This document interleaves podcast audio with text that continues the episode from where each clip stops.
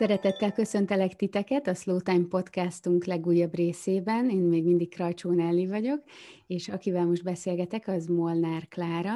Az ötelemes étrend oldalt és Facebook csoportot csinálja, már nagyon régóta, egyébként pedig táplálkozási szakértőként tudom bemutatni, én most megnéztem, Klára, hogy, hogy mióta vagyunk mi kapcsolatban, mert nem tudtam, hogy honnan indult a mi ismertségünk. 2016-ban írtam neked egy levelet, hogy hadd készítsek vele egy interjút a Slow blogra, szezonális étkezés témában, úgyhogy ez már így lassan öt éve van. Köszöntelek, és nagyon örülök, hogy el, elfogadtad ezt a meghívást, hogy beszélgessünk. Én köszönöm a meghívást, én nagyon örülök neki, mindig nagyon szeretek veled beszélgetni. Igen, Klárának is ugye van, hát ezt nem tudom, hogy te podcastnak hívod-e vagy sem, de hogy te is beszélgetsz emberekkel ugyanilyen formátumban, és ott oda én is meghívást kaptam tavaly még, decemberben beszélgetünk, mm, igen, igen. úgyhogy ez az nagyon jól sikerült, és gondoltam, hogy akkor visszahívlak. Aki követi a Slow Budapestet, már találkozhatott nagyon sok gondolatoddal, mert évek óta küldjük a webshopon a vásárlóinknak a Slow Food receptfüzet névre hallgató anyagot, amit minden vásárlónk megkap. Ezt, ez mindig egy ilyen 35-40 oldalas anyag, amit te összeállítasz, és mindig nyáron szoktunk beszélgetni arról, hogy akkor mi kerüljön bele. Most, most a saláták vannak, ha jól tudom, amit, amit idén kiküldünk, úgyhogy én, én feléd úgy jöttem, hogy, hogy a szezonális étkezésről tanítsd meg az embereket. Ez, ez neked mióta fontos a szezonális étkezés, vagy hogyan jelenik meg az életedben? Na, hát köszönöm szépen még egyszer a meghívást, Nelly, meg nagyon örülök, hogy beszélgethetünk erről, mert nagyon sok ponton összeír a, az, amit csinálunk, és ez a szezonális étrend igazából ez nagyon a, a, az alapja a, annak, amit, ezenek az ötelemes étrendnek, amit csinálok, ami olyan ezoterikusan hangzik, hogy vajon mi is ez az ötelem, meg ez az ötelemes étrend az emberek általában, amikor meghallják, akkor nem nagyon értik. De alapvetően ez egy, tehát a kínai orvoslásnak a, egy diagnosztikai és terápiás módszere, tehát kínai orvoslással foglalkozom alapvetően, és bármennyire is olyan ezoterikusan hangzik ez az ötelem kifejezés, ez egy nagyon alapvetően megfigyeléseken és tapasztalatokon alapuló módszer.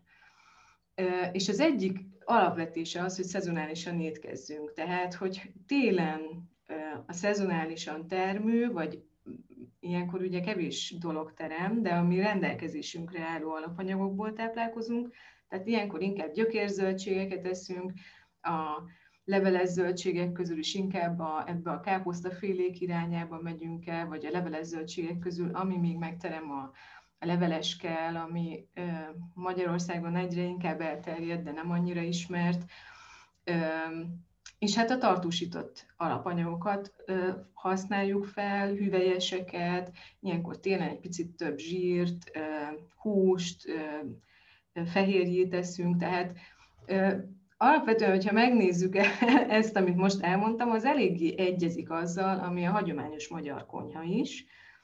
Tehát ezért mondom, hogy nem kell annyira nagyon ezt az ötelmes étrendet ilyen ezoterikus dolognak tekinteni, és hogyha nagyon hogyha nagyon belegondolok abba, hogy ezen kívül, hogy a kínai orvoslásban megértettem ennek a logikáját, hogy hogyan működik a testünk, és hogyan alkalmazkodunk az évszakokhoz, és az évszakok hatásait hogyan ellensúlyozzuk a táplálkozással, tehát télen melegítő ételeket teszünk, tehát nem salátát teszünk, hanem leveseket, vagy ha salátákat, ugye ahogy a, a, ebben a receptfüzetben is van, akkor inkább sült zöldségekből, fült zöldségekből készített salátákat, nyáron pedig inkább a nyerseket, amik a melegben felfrissülést adnak a testnek, és kicsit hűtenek.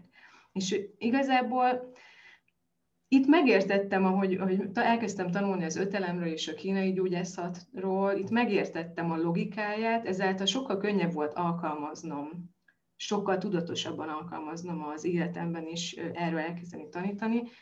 De nekem igazából a szüleim, anyukám is így táplálkozik. Tehát anyukám egy olyan ember, aki fantasztikusan főz tényleg. Mindig szoktam újságolni a barátaimnak, hogy hogyha meglátogatom, egy, tehát olyan nincsen, hogy egy éven keresztül meglátogatom, és kétszer ugyanazt főzi. Hmm. Tehát mindig valamit kitalál, vagy mindig valami mást főz, és nem kell nagyon különleges dolgokra gondolni, hanem a magyar konyhában mozog, de mindig valamit variál, vagy kitalál, és ő pedig a nagyszüleiből táplálkozik. Tehát abból, amit otthon látott, a nagyszülei gazdálkodó emberek voltak, és ő azóta is ebből táplálkozik, amit ott tanult a nagyszüleitől. Hmm. Ezt egyébként tök jó, hogy elmondtad, hogy hogyan kapcsolódik a kínai orvoslás és a, és a magyar szezonális konyha étkezés egymáshoz, mert volt bennem egy ilyen kérdés, hogy miért kell nekünk Magyarországon a kínai orvoslásig menni, vagy akár meddig menni, hogy egészségesen táplálkozzunk, mert hogy Szerintem a mai világban azért egy óriási nagy zavar is van, hogy most mit válasszunk, mert már minden elérhető, és ugye pár éve feljöttek például, és, és lett is egy ilyen könyv a superfoodokról, hogy, uh-huh. hogy mindenki egyen avokádót, hogy egészséges legyen, vagy kinoát, vagy, vagy chia magot, és hogy aztán jött a magyar superfood könyv, amit, az, amit szerintem igen, te is igen. ismersz, és, és ajánlottál is, hogy, hogy azért nekünk is vannak itthon szuperfoodjaink, és hogy miért Sőt, kell mindig külföldre elmenni, amit mondjuk egy amerikai blogger, étkezési szakértő az így ajánl, az ott nekik lehet, hogy jó, vagy Hawaiion, tök jó. Kaliforniában, igen. igen. Nyers vegán módon étkezni, és csak nyers zöldségeket és gyümölcsöket enni. De hogy ez nagyon összeegyeztethetetlennek tűnik a saját tapasztalatom szerint a, a magyar viszonyokra, éghajlatra, és az, hogy mire van szüksége a testnek, úgyhogy, úgyhogy ez fel, felmerült benne, hogy, hogy, hogy, hogy te miért ezt a kínai orvoslás vonalat és az ötelemes étkezést választottad, és hogyha ha tudsz, akkor Léci, mondj már néhány szóban, vagy példát arra, hogy mi is ez az ötelem, mert ez tényleg olyan misztikusnak tűnik, hogy micsoda az ötelem. Igen. Hát igazából valószínűleg két dolog van, ami engem motivált ebben. Amúgy is mindig is érdekel, tehát már tinédzser koromtól valamiért nagyon érdekelt az ázsiai kultúra, szóval nekem valószínűleg van egy ilyen, egy ilyen személyes vonzódásom a, a távol-kelet felé. Ezen kívül igazából az történt, hogy elkezdtem tájcsizni és csikungozni, és ott megismerkedtem az ötelemmel, és azt rögtön elkezdtem használni a, a saját étrendemben, és azt éreztem, hogy teljesen valahogy, valahogy valami, valami ilyen, ezek, amiket mondok, hogy amit otthonról tanultam, meg amit, amit tapasztaltam, itt valahogy olyan plusz információkat kaptam, amitől így valahogy így helyre kattantak alapelvek a fejemben. És hát azért azt lát, látni kell, hogy tehát most vagyok 44 éves, és hát 12 éves koromban kezdtem el ezzel az egész egészséges táplálkozással foglalkozni, és nagyon kövér gyerek voltam. És akkor tinédzserként ez volt a motivációm, hogy hát nagyon nem éreztem jól magam tinédzser lányként, 12 évesen volt rajtam több mint 10 kiló felesleg, szóval ez a rendesen, és nagyon-nagyon kövér voltam, és akkor elkezdtem kutatni, ez így a rendszerváltás előtt nem volt túl egyszerű mutatvány, hogy ki megtalálja valami olyan módszert vagy irányzatot, amivel le tudok fogyni, és akkor kezdtem el ezt kutatni. Szóval van egy 30 plusz évem ebben, hogy, hogy keresem az egészséges étrend formáit, és akkor voltam vegetáriánus nagyon sok ideig, tehát év, több, több évtizedig, tehát több mint tíz évig szerintem, úgy emlékszem. És utána a vegyes ételnek is sokféle formáját kipróbáltam, és és ennél az ötelemnél, tehát ez volt az a pont, amikor valami így elkezdtek így helyre kattanni az információk a fejemben, ahogy elkezdtem alkalmazni az étrendünkben. És akkor viszonylag hamar jött a, a, emiatt a motiváció, hogy megtapasztaltam saját magamon az informát, tehát az, hogy, hogy elkezdtem megérteni, hogy akkor télen mit érdemes enni, nyáron mit érdemes enni, hogyha ez a problémám, akkor mivel lehet ellensúlyozni, és itt olyan szempontból nagyon jó ez az ötelemes étrend, hogy ez egy európai étrendre alkalm, tehát a kínai gyógyászatnak és a kínai dietetikának az európai étrendre alkalmazott módszere, szóval nem feltétlenül arról van szó, hogy, min, hogy szójaszószt teszünk, meg miszót, uh-huh. meg algaféléket, jól lehet, ezeket nagyon egészségesnek gondoljuk, de alapvetően arról van szó, hogy a mi környezetünkben megtermült, tehát nem csak szezonálisan, hanem lokálisan is étkezünk, tehát abból leszünk, ami körülöttünk terem. Tehát, és itt, hogyha nem, nem bánod, akkor kihangsúlyoznám, hogy például szezonálisnak gondoljuk a déli gyümölcsöket, de ezek nem lokális uh, alapanyagok, hanem a trópusokon termő alapanyagok, amik ott a meleg időben hűtik az emberek testét a forróságban. Ezzel, ezzel együtt mi itt télen nagyon jól ö, ö, érezzük magunkat azzal, hogy banánt teszünk, és narancsot, szezonális gyümölcsként, jól lehet azért látni kell, hogy ezek alapvetően hűtő alapanyagok, amik nem feltétlenül a mi téli időjárásunkra valók. Tehát a Magyarországon a szezonális gyümölcsök azok a, az alma például, bármennyire is nehéz, de, de hát, hogy kicsit beszűkül itt a, a, a, beszűkülnek a lehetőségek a gyümölcsök terén, de van alma, naspolya, illetve a tartósított gyümölcsök, a gyümölcsök, amiket használni tudunk. Te is kérdeztél még az öt elemről, ugye ezt nem elfelejtettem mondani. Igen, igen. Majd mindjárt visszatérhetünk arra, csak az jutott eszembe, hogy itt beszéltél, hogy azt, azt jól érzem, hogy van nekünk egy ilyen átadott bölcsességünk, mint minden mm, országban, minden családban, de hogy ettől eléggé messze kerültünk, mert másfele mm, nyíltunk ki. Én nekem van Magyarországon egy ilyen egy ilyen érzésem is, hogy mindig másolni kell az angol, vagy az amerikai, vagy a nyugati ö, ö, trendeket, és hogy emiatt egy kicsit távol kerültünk attól, amit a szüleink vagy a nagyszüleink tudtak, és hogy viszont neked akkor, hogyha jól értettem, akkor a kínai orvoslásnak, a, amikor így elkezdted úgy igazából tanulni, az a, az a tudás, az rakta rendbe, vagy magyarázta meg azt is, hogy Magyarországon miért ezt főzik a, a, uh-huh. a otthon a nagyszülők, dédszülők, stb. Tehát, hogy ez így rendbe rakta a magyar, magyar étkezési szokásokat is, ezt jól értettem? Abszolút, tehát, hogy az én fejemben ez az ötelmes étrend, ez egyáltalán nem egy, tehát van egy kínai háttere, néha el is gondolkozom rajta, hogy nem kell átnevezni emiatt. Tehát, hogy van egy ilyen kínai háttere, amiben az elmélet van benne is. Igazából azért használom ezt, meg azért kezdtem el így elnevezni, mert számomra az ötelem egy olyan szemüveg, amivel, amivel az egész, tehát az étkezés ez mindenképpen valahogy olyan teljesen logikussá vált.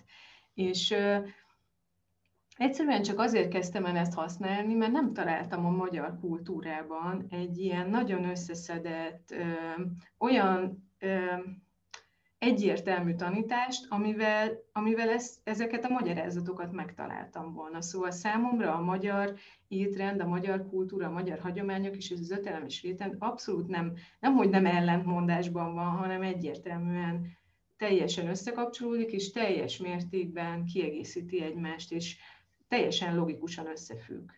Uh-huh. És ami amúgy érdekes, hogy ö, szoktam járni ilyen modern táplálkozás tudományi ö, képzésekre is, és ott is azt tapasztaltam, hogy az, amit ott mondanak a legújabb kutatásokról, azok is teljesen, teljesen logikusan ugyanezt mondják. Szóval egyáltalán nem egy, egymásnak ellentmondó információkról van szó, hanem egy kicsit olyan, mint hogyha ami nekem nagyon nagy öröm, hogy nem egymásnak ellentmondó dolgokat hallok, hanem hogy olyan, mintha egy, a, egy kirakósnak a darabjait találnám meg. Uh-huh. És akkor mi ez az öt elem? Mert most már sokat emlegettük. Nyilván, aki követ téged, neki így azért egyértelmű, de hogy, hogy, hogy van, akinek biztos, hogy új ez még. Hát igen, nektek nagyon nagy a követőbázisotok, nyilván sokan nem ismernek közülük. Hát az öt elem alapvetően, tehát az ajurvédában is használnak elemeket, az indiai kultúrában is, a, a, a kínai gyógyászatban ez az öt elem, ez a fa, tűz, föld, fém és víz, és ezek így egy, egy körben vannak, egymás tápláló ciklusról van szó.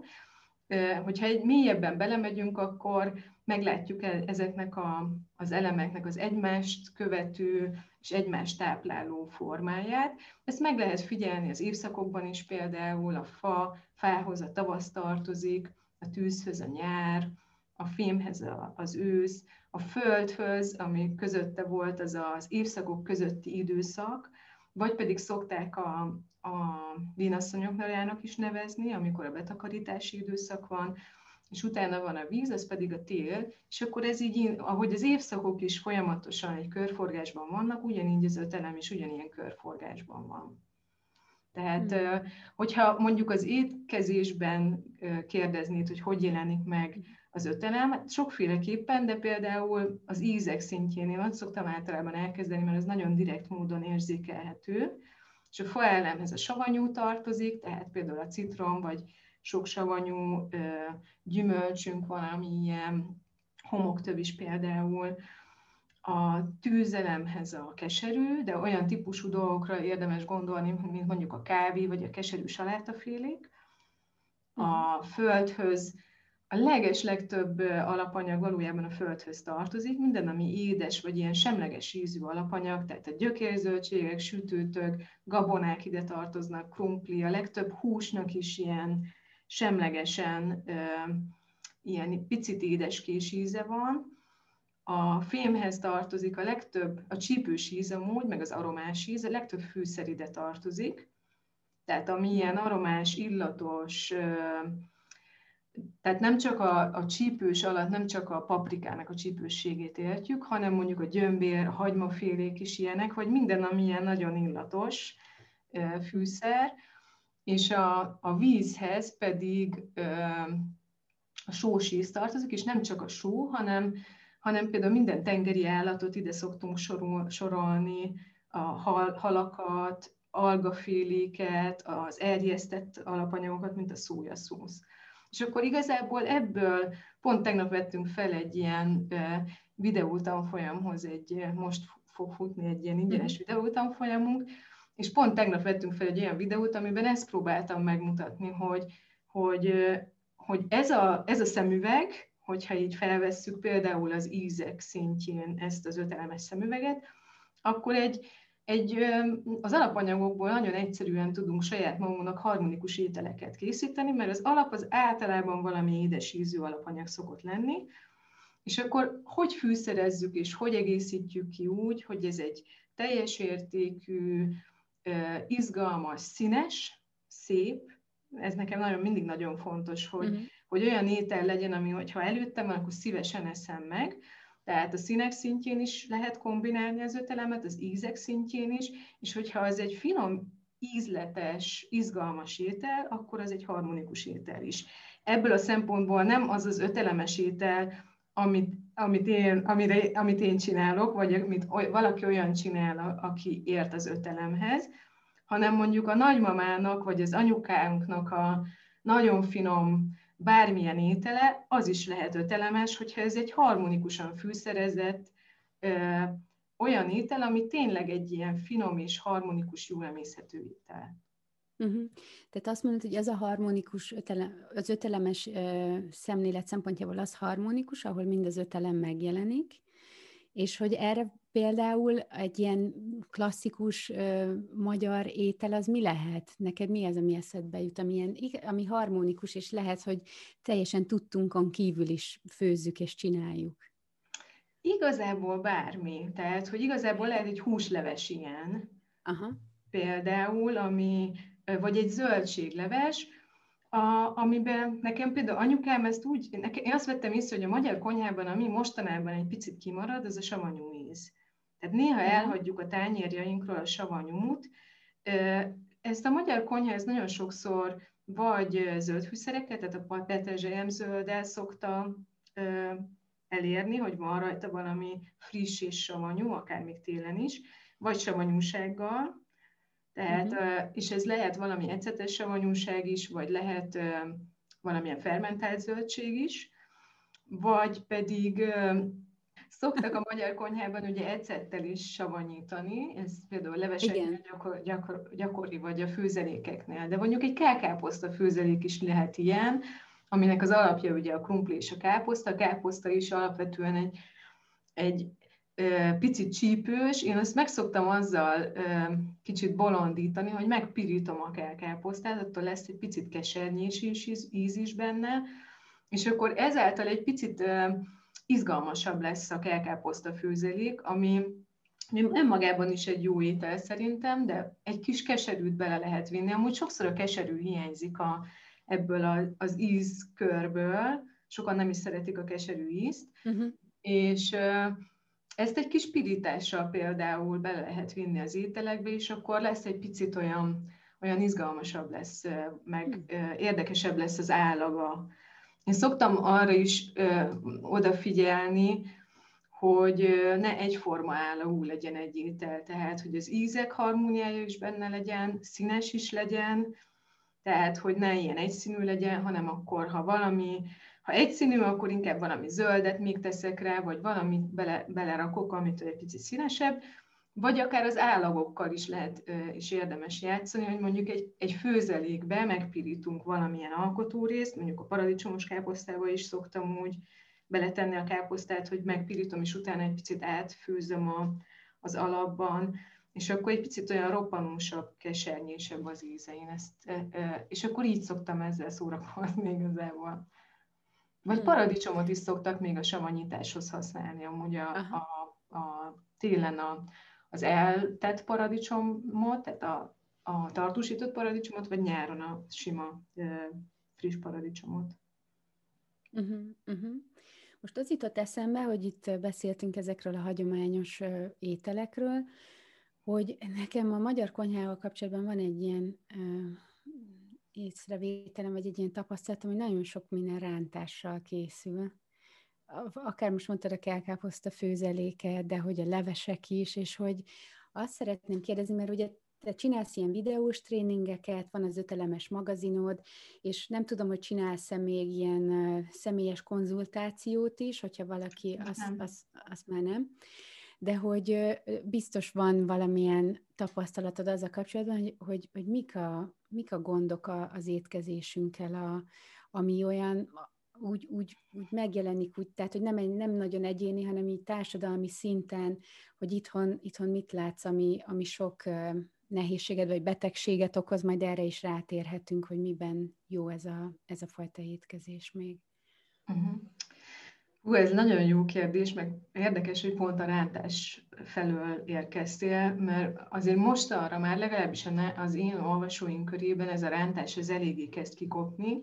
Ugye nem, nem feltétlenül van ezzel probléma, hogy nem állandóan használjuk, tehát én például a levesekben, a főzelékekben sosem használok ilyet, hanem mindig önmagával sűrítem be, és ez azért ma, a, főleg a mikorosztályunkban ez egy elég elterjedt dolog, sőt anyukám is így készíti most már a főzeléket, leveseket, sosem nagyon-nagyon ritkán csinál rántást.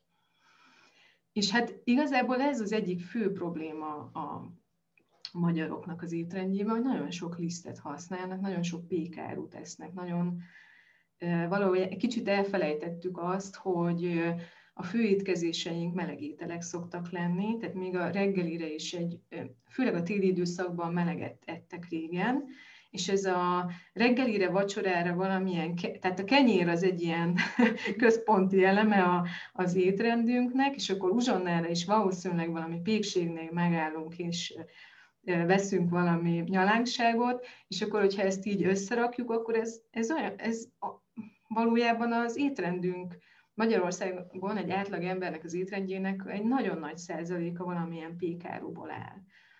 Ez szerintem az egyik legnagyobb probléma, amellett, hogy hidegek az ét, étkezések egy átlagember életében, a reggeli meg a vacsora. Főleg ez télen tud problémát okozni. Ez egyhangúvá teszi az ét, étrendünket, szóval igazából én annyira nem csodálkozom, hogy ilyen sok embernek van problémája a liszttel, a gluténnal, egyszerűen túl, ez, ez kicsit olyan, mint amikor így megtelik valami. Tehát egyszerűen túl vagyunk telítődve ezzel a lisztes mindenféle lisztes ételekkel. Tehát egyáltalán nem arról van szó, hogy mi is szoktunk néha valamilyen lisztes ételt enni, de ez nagyon ritkán fordul elő, mert alapvetően a, a zöldségek a fő, kapják a főszerepet az étrendünkben, és minden más kiegészítő, például a hús is, Tehát ez a másik ilyen, igen. A másik, a másik ilyen központi dolog e, a sok ember életében az, hogy a hús a fő szereplő, és akkor amellé van valami. Na ennek pont az ellenkezője lenne jó, hogyha lenne egy, egy alapvetően zöldségközpontú ősztől tavaszig meleg étkezés, amin, amit kiegészítünk bizonyos dolgokkal, fehérjékkel, és akkor ez lehet növényi, lehet állati fehérje, télen nyugodtan lehet egy picit többet tenni, akár az állati fehérjékből is, és akkor minden egy kicsit így e köré, mint egy ilyen díszítő elem kerül. Tehát nem, nem a lisztes és nem a húsos, nem az a, az a fő komponense az étrendünknek. Szerintem ez, ez okozza a legtöbb problémát, illetve ez egyhangúság. Tehát, uh-huh. hogy nem, mhm. nem, nem változatosan étkezünk. Most eszembe jutott, hogy hogyha valaki elkezd így egészségesen táplálkozni, akkor az általában elhagyja a, a kenyeret, a lisztet, a, most csak így sportolókra gondolok, tudod, mhm. elkezdesz sportolni, és akkor kapsz valamilyen étrendet, és ott azért nagyon sokszor ezek ugye azonnal kiesnek, hogy ilyet ne egyél, feldolgozott dolgokat ne egyél, hogy ezzel is igazából teljesen összhangban van a kínai uh-huh. orvoslás is, hogy, hogy ti nem a kalóriák felől közelítitek nem, meg ezt az nem. egészet, uh, hanem, hanem egy sokkal ilyen holisztikusabb holisztikusabb szemléletet alkalmaztok. Nekem még az jutott eszembe, hogy pont így a kalóriák kapcsán, hogy hogy az is nagyon egyhangú tud lenni, aztán az egészséges étkezés is, mert a rizs, brokkoli, csirke, hármas. Vagy, vagy, Ez vagy, a, vagy a saláták. Főleg, hogyha a csirkének a mellé tesszük meg mindig. Tehát azért itt, itt sok, sok szempontból probléma van a fenntarthatósággal szerintem egy ilyen étrendben. Aha, tök jó, hogy mondod ezt, hogy, hogy főleg az, az a, hogyha a csirke mellé tesszük, akkor az nem fenntartható, hogy, mert én, én például ugye azt, azt beszéltük, hogy én nem eszek húst, de hogy, de hogy te is arra szoktad rávenni az embereket, hogy, hogy erre, erre is holisztikusan gondoljanak, hogy ne csak a csirkének a mellé tegyük, hanem mert hogy akkor nagyon sok minden az, az ilyen étel hulladék lesz, Igen. és hogy ez ugye nagyon átformálja az egész mezőgazdaságot is, hogyha mindenki csirke mellett teszik, akkor csak úgy tenyésztik a csirkéket, és csak ebből a célból, és az nagyon sok környezeti ö, problémát is hoz hogy, hogy te így a hússal, az, hogy, hogy vagy, a, vagy a kínai orvoslás, az, az mit mond erről? A húst alapvetően a, azoknak szokták ajánlani, akik főleg, főleg a téli hidegebb időszakban használjuk a húst, mert melegítő hatása van, energiát ad. Tehát itt is nagyon, nagyon előtérbe kerül a szezonalitás. Tehát, hogyha most annyiszor emlegettem ezt, hogy télen ezt csináljuk, tehát, hogy közben, amikor beszéltél, eszembe is jutott, hogy ezt hangsúlyozzam, hogy ez, ez nagyon, ez az ötelem és a kínai orvoslás, ami nekem nagyon, nagyon szívemhez nőtt benne, hogy nagyon nem csak rólunk szól, hogy én szeretnék egészséges lenni, hanem erről, amit most felvetettél például a húsevés kapcsán, hogy ezt egy, hogy ezt egy nagyobb kontextusba helyezzük, és ez a természethez való viszonyunkat is teljesen átformálja, mert például az, az évszakokkal együtt menésben már alapvetően benne van az, hogy a tavasznak van egy ilyen megújuló energiája, akkor az étrendünkben is megjelenik ez a megújuló energia, kicsit könnyedebb lesz az étrendünk, elkezdünk csírákat enni, minden, ami ezt a felfelé törekvést, ami a természetben ilyenkor megjelenik ez a, ez, na ez az étrendünkben is ugyanígy megjelenik. A nyári étrend az egy sokkal könnyedebb, ilyen partizósabb, partizósabb időszak, amikor egy csomó minden belefér, meg az egész egy könnyedségről szól a nyári étrend. Az őszi étrend sokkal inkább arról szól, hogy elkezdünk felkészülni a téli hidegebb időszakra, az már inkább erről, a, inkább a visszahúzódásról, arról, hogy hogy, hogy készüljünk arra, hogy most már azért kezdődik a bekuckózás. A téli étrend pedig a befelé fordulásról, arról, hogy tápláljuk saját magunkat, átmelegítsük a, a, az emésztőrendszerünket, hogy, hogy a külső hidegtől sokkal jobban meg tudjuk védeni saját magunkat is. Ebben például a húsok sokat segíthetnek nekünk, és itt abszolút nem a feltétlenül a színhúsokról van szó, tehát azok a legkevésbé fontosak nekünk, szóval sok, sokkal, sokkal, sokkal, sokkal több is több jótékony hatása van például egy húsleves levének, amit csontokból készítünk, és hosszan főzünk, mint mondjuk egy szelet színhúsnak. És itt nagyon nagy szerepe van ennek, amit hangsúlyoztál, hogy, hogy itt nagyon fontos látnunk az, hogy és nem csak a csirkék esetében, hanem minden állat esetében. Szóval ez, ez ahogy így elkezdtük így szétbontani a, a, az állatokat, és akkor csak azt tesszük meg, ami nekünk tetszik belőle, ez nagyon, hogyha belegond, tehát hogyha tényleg józanésszel belegondolunk ebbe, akkor ez egy nagyon fura hozzáállás az állatokhoz is, és egy, hát azt lehet mondani, hogy tisztelet, tiszteletlenség az állatokkal szemben, az én szememben. Szóval szerintem, ha már az van, hogy megesszük ezeket az állatokat, és nem vállalkozunk arra, hogy megöljük őket saját kezünkkel, szóval szembenézzünk azzal, hogy az, amikor mi megeszünk egy állatot, akkor az arról szól, hogy ezt meg kell ölni, azt az állatot. Tehát erre már a legtöbb ember ugye nem is vállalkozik, hogy ezt a, ezt a cselekedetet megtegye, pedig valószínűleg sokkal tudatosabban fogyasztanánk ezeket az állatokat, hogyha látnánk ezt a folyamatot. De legalább akkor annyira tiszteljük meg ezeket az állatokat, hogy, hogy tényleg használjuk minden részüket, és a csirkelábból nagyon finom leves lehet készíteni, a farhát is erre való, tehát nem, nem szégyen most már csirkelábot és farhátat venni a hentesnél. Sőt, legjobb, hogyha nyilván a nagy testű állatoknál ez nem, nem érvényes, de hogyha egész tehát például csirkés sosem szoktam darabonként venni, hanem mindig egészben veszem meg, és aztán abból csinálok valamit. Ezt a szárnyasoknál könnyen meg lehet tenni.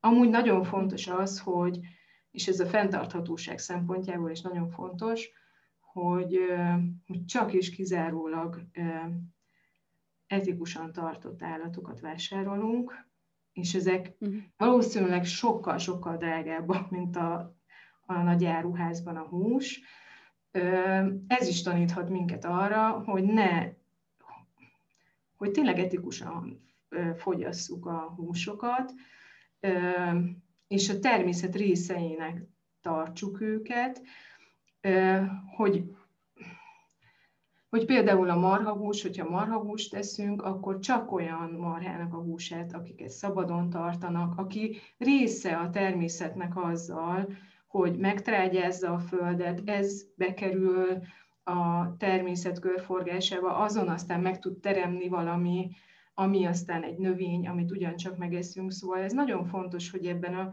ebben a körforgásban gondolkozzunk, és csak olyan állathúsát fogadjuk el, ami ebben a körforgásban részt vesz. Uh-huh. Uh-huh.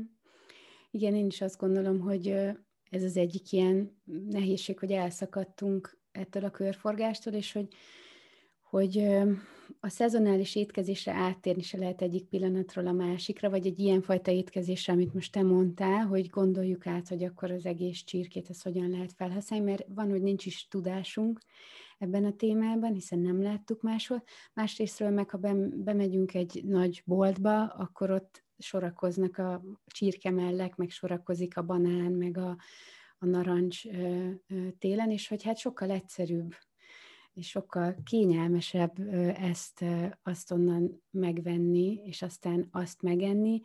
Ugye nem beszélve arról, amit, amit már említettem, hogy ezekkel a receptekkel van tele az internet is általában, mert ugye külföldről jönnek ezek, a, ezek az étkezési trendek itthonra, és hogy akkor erre találsz receptet, hogy akkor, akkor nem tudom, koriandert, meg, meg, meg, meg avokádot, meg ilyeneket használj, és hogy én is, én is ugyanebben vagyok, hogy így nézem mindig, hogy akkor most hol éri meg már váltani, hol van még a kényelem, mert nem lehet egyik pillanatra a másikra ugrani, de hogy közben meg sokkal jobban szeretem azokat a recepteket, aminél nem kell ilyen különleges dolgokat venni, tudod elmenni ilyen külön boltokba, hanem hogy így megvannak itthon is, és uh-huh. hogy tényleg ott van a, a, a sárgarépa, a petrezselyem gyökér, a krumpli, és akkor oké, okay, akkor mit lehet ebből csinálni? Rá kellett jönnöm, hogy nyilván ez sokkal kényelmesebb, mint nem tudom, koriander után szaplatni valahol uh, valamilyen boltba, és, és, és aztán azon stresszelni, hogy ez most akkor nincs. Igen, abszolút. Úgyhogy... Bár a koriander az pont megterem itthon, de Igen? hogyha nincsen kerted, akkor ez nyilván egy probléma, hogy mondjuk friss koriandert honnan vegyél, igen. Uh-huh. Neked van kerted egyébként, Klára? Igen. igen. Na, ez, ez, ez egy kicsit azért így segítség lehet így fűszereknek, zöldségeknek. Igen, abszolút, igen. Uh-huh. Igen, tehát az alapdolgokat megtermeljük, ezzel együtt sem tudjuk ellátni teljesen magunkat, munka mellett uh-huh. nincsen időnk erre, hogy folyamatosan kertészkedjünk. Tehát, hogy egy, én is tagja vagyok egy ilyen heti rendszerességgel érkező biodobozos közösségnek, ami, ahol most a, a Dezsény Zoli fel, felkapná a hangját, hogy ez nem biodobozos, hanem ez egy közösség által e, támogatott mezőgazdaság, tehát arról van szó, hogy elköteleződik az ember egész e, szezonra, és ezzel az egész közösséget e, támogatja anyagilag, és ebből azok élnek, akik művelik a földet. Szerintem ez egy nagyon jó módja Magyarország, sok ilyen közösség van már, nagyon jó módja annak, hogy hogyan lehet viszonylag kényelmesen hozzájutni szezonális zöldségekhez, és akkor ott ez a kihívás is megvan, hogy mit kezdjek vele. Tehát, hogy amikor tavasszal, én ezt imádom, de amikor tavasszal így konkrétan rámömlik rengeteg zöld leveles zöldség, azt látom, hogy azért sokaknak kihívás ezt a rengeteg zöld leveles zöldséget felhasználni, és akkor amúgy meg ősszel, meg csak sárgarépa, meg hagyma, meg, meg krumpli, meg édes burgonya van. És akkor ezt, e, itt azért nagyon jól egy ilyen közösségi ö, ö, zöldséges rendszerben nagyon jól le lehet követni, hogy, hogy valójában mi is van, mi is terem ebben a pillanatban. Uh-huh. Uh-huh. De ez egy jó uh-huh. módja például ennek, hogy átálljon az ember a szezonális étrendre. Uh-huh. Uh-huh. most mindjárt február lesz, vagy lehet, hogy amikor kikerül ez a beszélgetés, már február lesz, hogy ez az utolsó téli hónap, aztán ugye március azt már tavasznak hívjuk, és hogy szerintem ilyenkor már mindenki teljesen... Unja a sárga répát, meg a sütőtököt, igen. meg, meg, meg szerintem ugye a tartalékaink is le vannak fogyva, különösen akkor, hogyha ugye a telet azt nem a befele figyelése és a pihenése fordítjuk, ami, hát én ugye ezzel foglalkozom, és látom, hogy nem a lassításról szól a, se a december, se a január, tehát hogy ugyanúgy megyünk végig az éven, mint hogyha végig nyár lenne, ugye erről beszélgettünk, hogy krónikus nyárban él a, a mai ember, Ez hogy nem tud egyszerűen lassítani. És hogy ilyenkor azért már szerintem februárra eléggé le vagyunk így fogyva ilyen szinten így a táp, belső, a belső erőforrásokból, hogy mi az, amit így ajánlanám most erre a hónapra, hogy, hogy mire figyeljünk, és egyébként tényleg megjelenik az is, hogy lehet, hogy elegünk van már a sárgarépából, mert már azt tesszük hónapok óta, hogy erre, erre milyen ötleted van. Táplálkozás szinten, vagy más, más szinten? Táplálkozás szinten, és aztán más szinten is, mert erről is még egy pár percig beszélhetnénk ennek a szim, szimbólumáról, ha lehet, de nem biztos, hogy pár percben lehet, úgyhogy Igen. megbízom, hogy hogyan válaszolod meg ezt a kérdést. Igen. Ilyenkor februárban azért el lehet kezdeni, tehát február közepén valójában a, ebben a rendszerben, az ötelemes rendszerben elkezdődik a tavasz, az a jó hír. Tehát, hogy valójában ez a, ez a, ez a kibújó energia, ez már így elkezdődik, és azért nem szoktuk ezt érezni, amit mondasz valójában, hogy krónikus nyárban élünk, állandóan pörgünk, és nem szánunk időt a pihenésre, Úgyhogy igazából, hogyha valaki fáradtok, aludjon, azt szoktam mondani, szóval, tehát, hogy igen, nagyon-nagyon, tehát az egészségünknek az egyik, tehát tök jó, hogy beszélgetünk arról, hogy együnk kevesebb lisztet, meg nem tudom, de hogyha nem pihenünk eleget, akkor az idegrendszer egyszerűen nem tudja egészségese varázsolni a testünket attól, hogy jól táplálkozunk, és akkor itt a egészséges táplálkozás stressze is bejön, szóval nagyon sokakat látok, hogy hú, nagyon egészségesen kell táplálkozni, és igazából ez a fajta stressz ez talán még rosszabb, mint hogyha valaki egy kicsit így lazábban kezeli az étrendjét, mhm. mert nagyon sok emésztési problémát tud okozni. De hogy visszatérve az étrendre, itt ilyenkor tavasszal azért már el lehet kezdeni például otthon csiráztatni, csirákat enni, amik már nagyon, alapvetően nagyon tavaszi alapanyagok, rengeteg tápanyag van benne, hogyha egy picit vannak bizonyos magok, amikből lehet mikrozöldeket nevelni, ezek már akkor zöldek, szóval ezeket érdemes elkezdeni enni, mert és akkor hozzákeverni, nyilván nem elhagyni a sárgarépát, és akkor csak ezt tenni, és nem szendvicsbe tenni, hanem, hanem a leveseinkbe beletenni. Tehát ebből kicsit ilyen össz, az átmeneti időszakban vagyunk, amikor még azért esszük a téli alapanyagokat, a téli ételeket, de kezdjük el felfrissíteni ilyen típusú. A csírek szerintem egy nagyon jó megoldás, amit otthon is tök jól meg lehet oldani. Úgyhogy az étrendben ezt, ezt szoktam ajánlani ilyenkor februárban.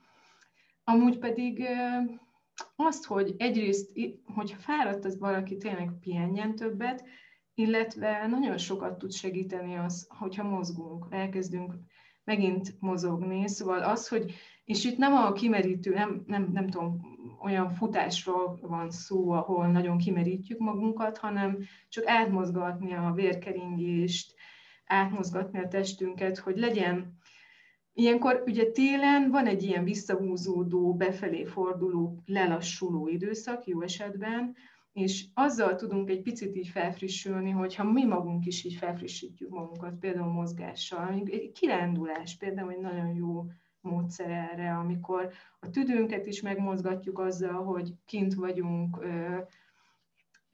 Én ilyeneket szoktam ilyenkor ajánlani februárban. Uh-huh, uh-huh. Hát köszönöm szépen, hogy, hogy ezeket a, mm, ezt a nagyon értékes tudást megosztottad velünk. Én mindig én mindig imádok elmenni az oldaladra, és ott a recepteket nagyon sokat kipróbálok, mert tényleg szerintem hiánypótló, amit itthon így csinálsz, úgyhogy, úgyhogy még nagyon sok, sok nagyon inspiráló projektet, meg, meg, mm, meg munkát kívánok neked. Aki szeretne Klárával találkozni, már majdnem 2000 tag van neked a Facebook csoportodban, megnéztem az ötelemes étrend. Ez egy nagyon aktív ö, csoport, tehát hogy így ö, nem, nem csak te posztolsz, hanem ez tényleg egy ilyen közösség, úgyhogy ö, Szerintem ez is fantasztikus, hogy leraktad ennek, a, ennek az alapköveit ö, itthon, meg hát ugye van az oldalad az ötelemesétrend.hu, illetve szezonális tisztítókúra.hu, mert hogy ezzel is... most nem tartok már, mert azt vettem ah. észre, pont ezt a stresszt vettem észre az embereken, Aha és csináltunk tavaly tavasszal egy klubot, egy ilyen zárt közösséget, ami egy előfizetési rendszer valójában, és a tisztítókúrákat azon belül szoktuk most már csinálni, évente négyszer.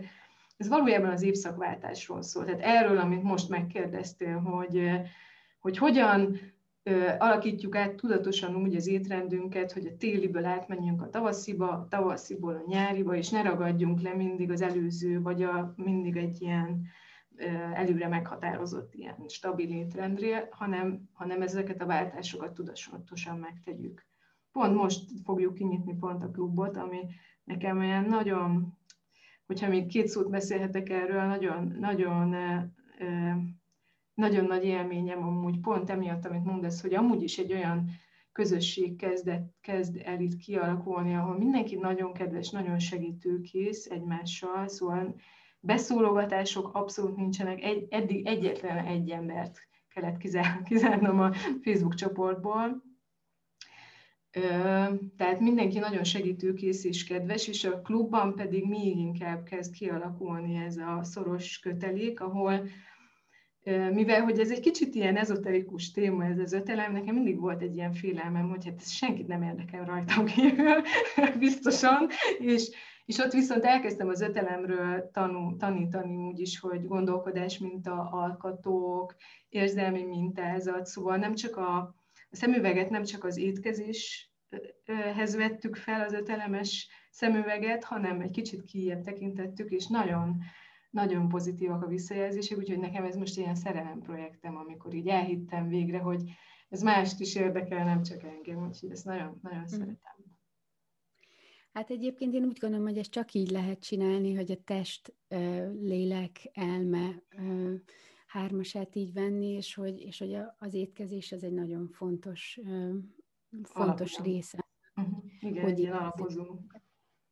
És hogy, és hogy ugye hatással van nyilván a hangulatunkra az, amit eszünk, az, ahogyan eszünk, és viszont is, tehát amikor stresszesek vagyunk, akkor nyilván nem a, a nagyon a főzős, a nagyon egészséges dolgokért nyúlunk, hanem ugye a lisztes, cukros, stb.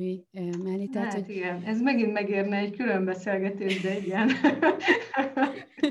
hogy ez miért Tehát, van. Hogy igen, hogy ugye nem lehet ezt külön választani, és hogy az étkezés az, az lenyomat arra is, hogy hogyan érezzük magunkat. Tehát én abból is szoktam tanulni, hogy ú, most, most, most ahogyan eszem, akkor valószínűleg ez, ez a, annak a jele, hogy így meg úgy érzem magamat.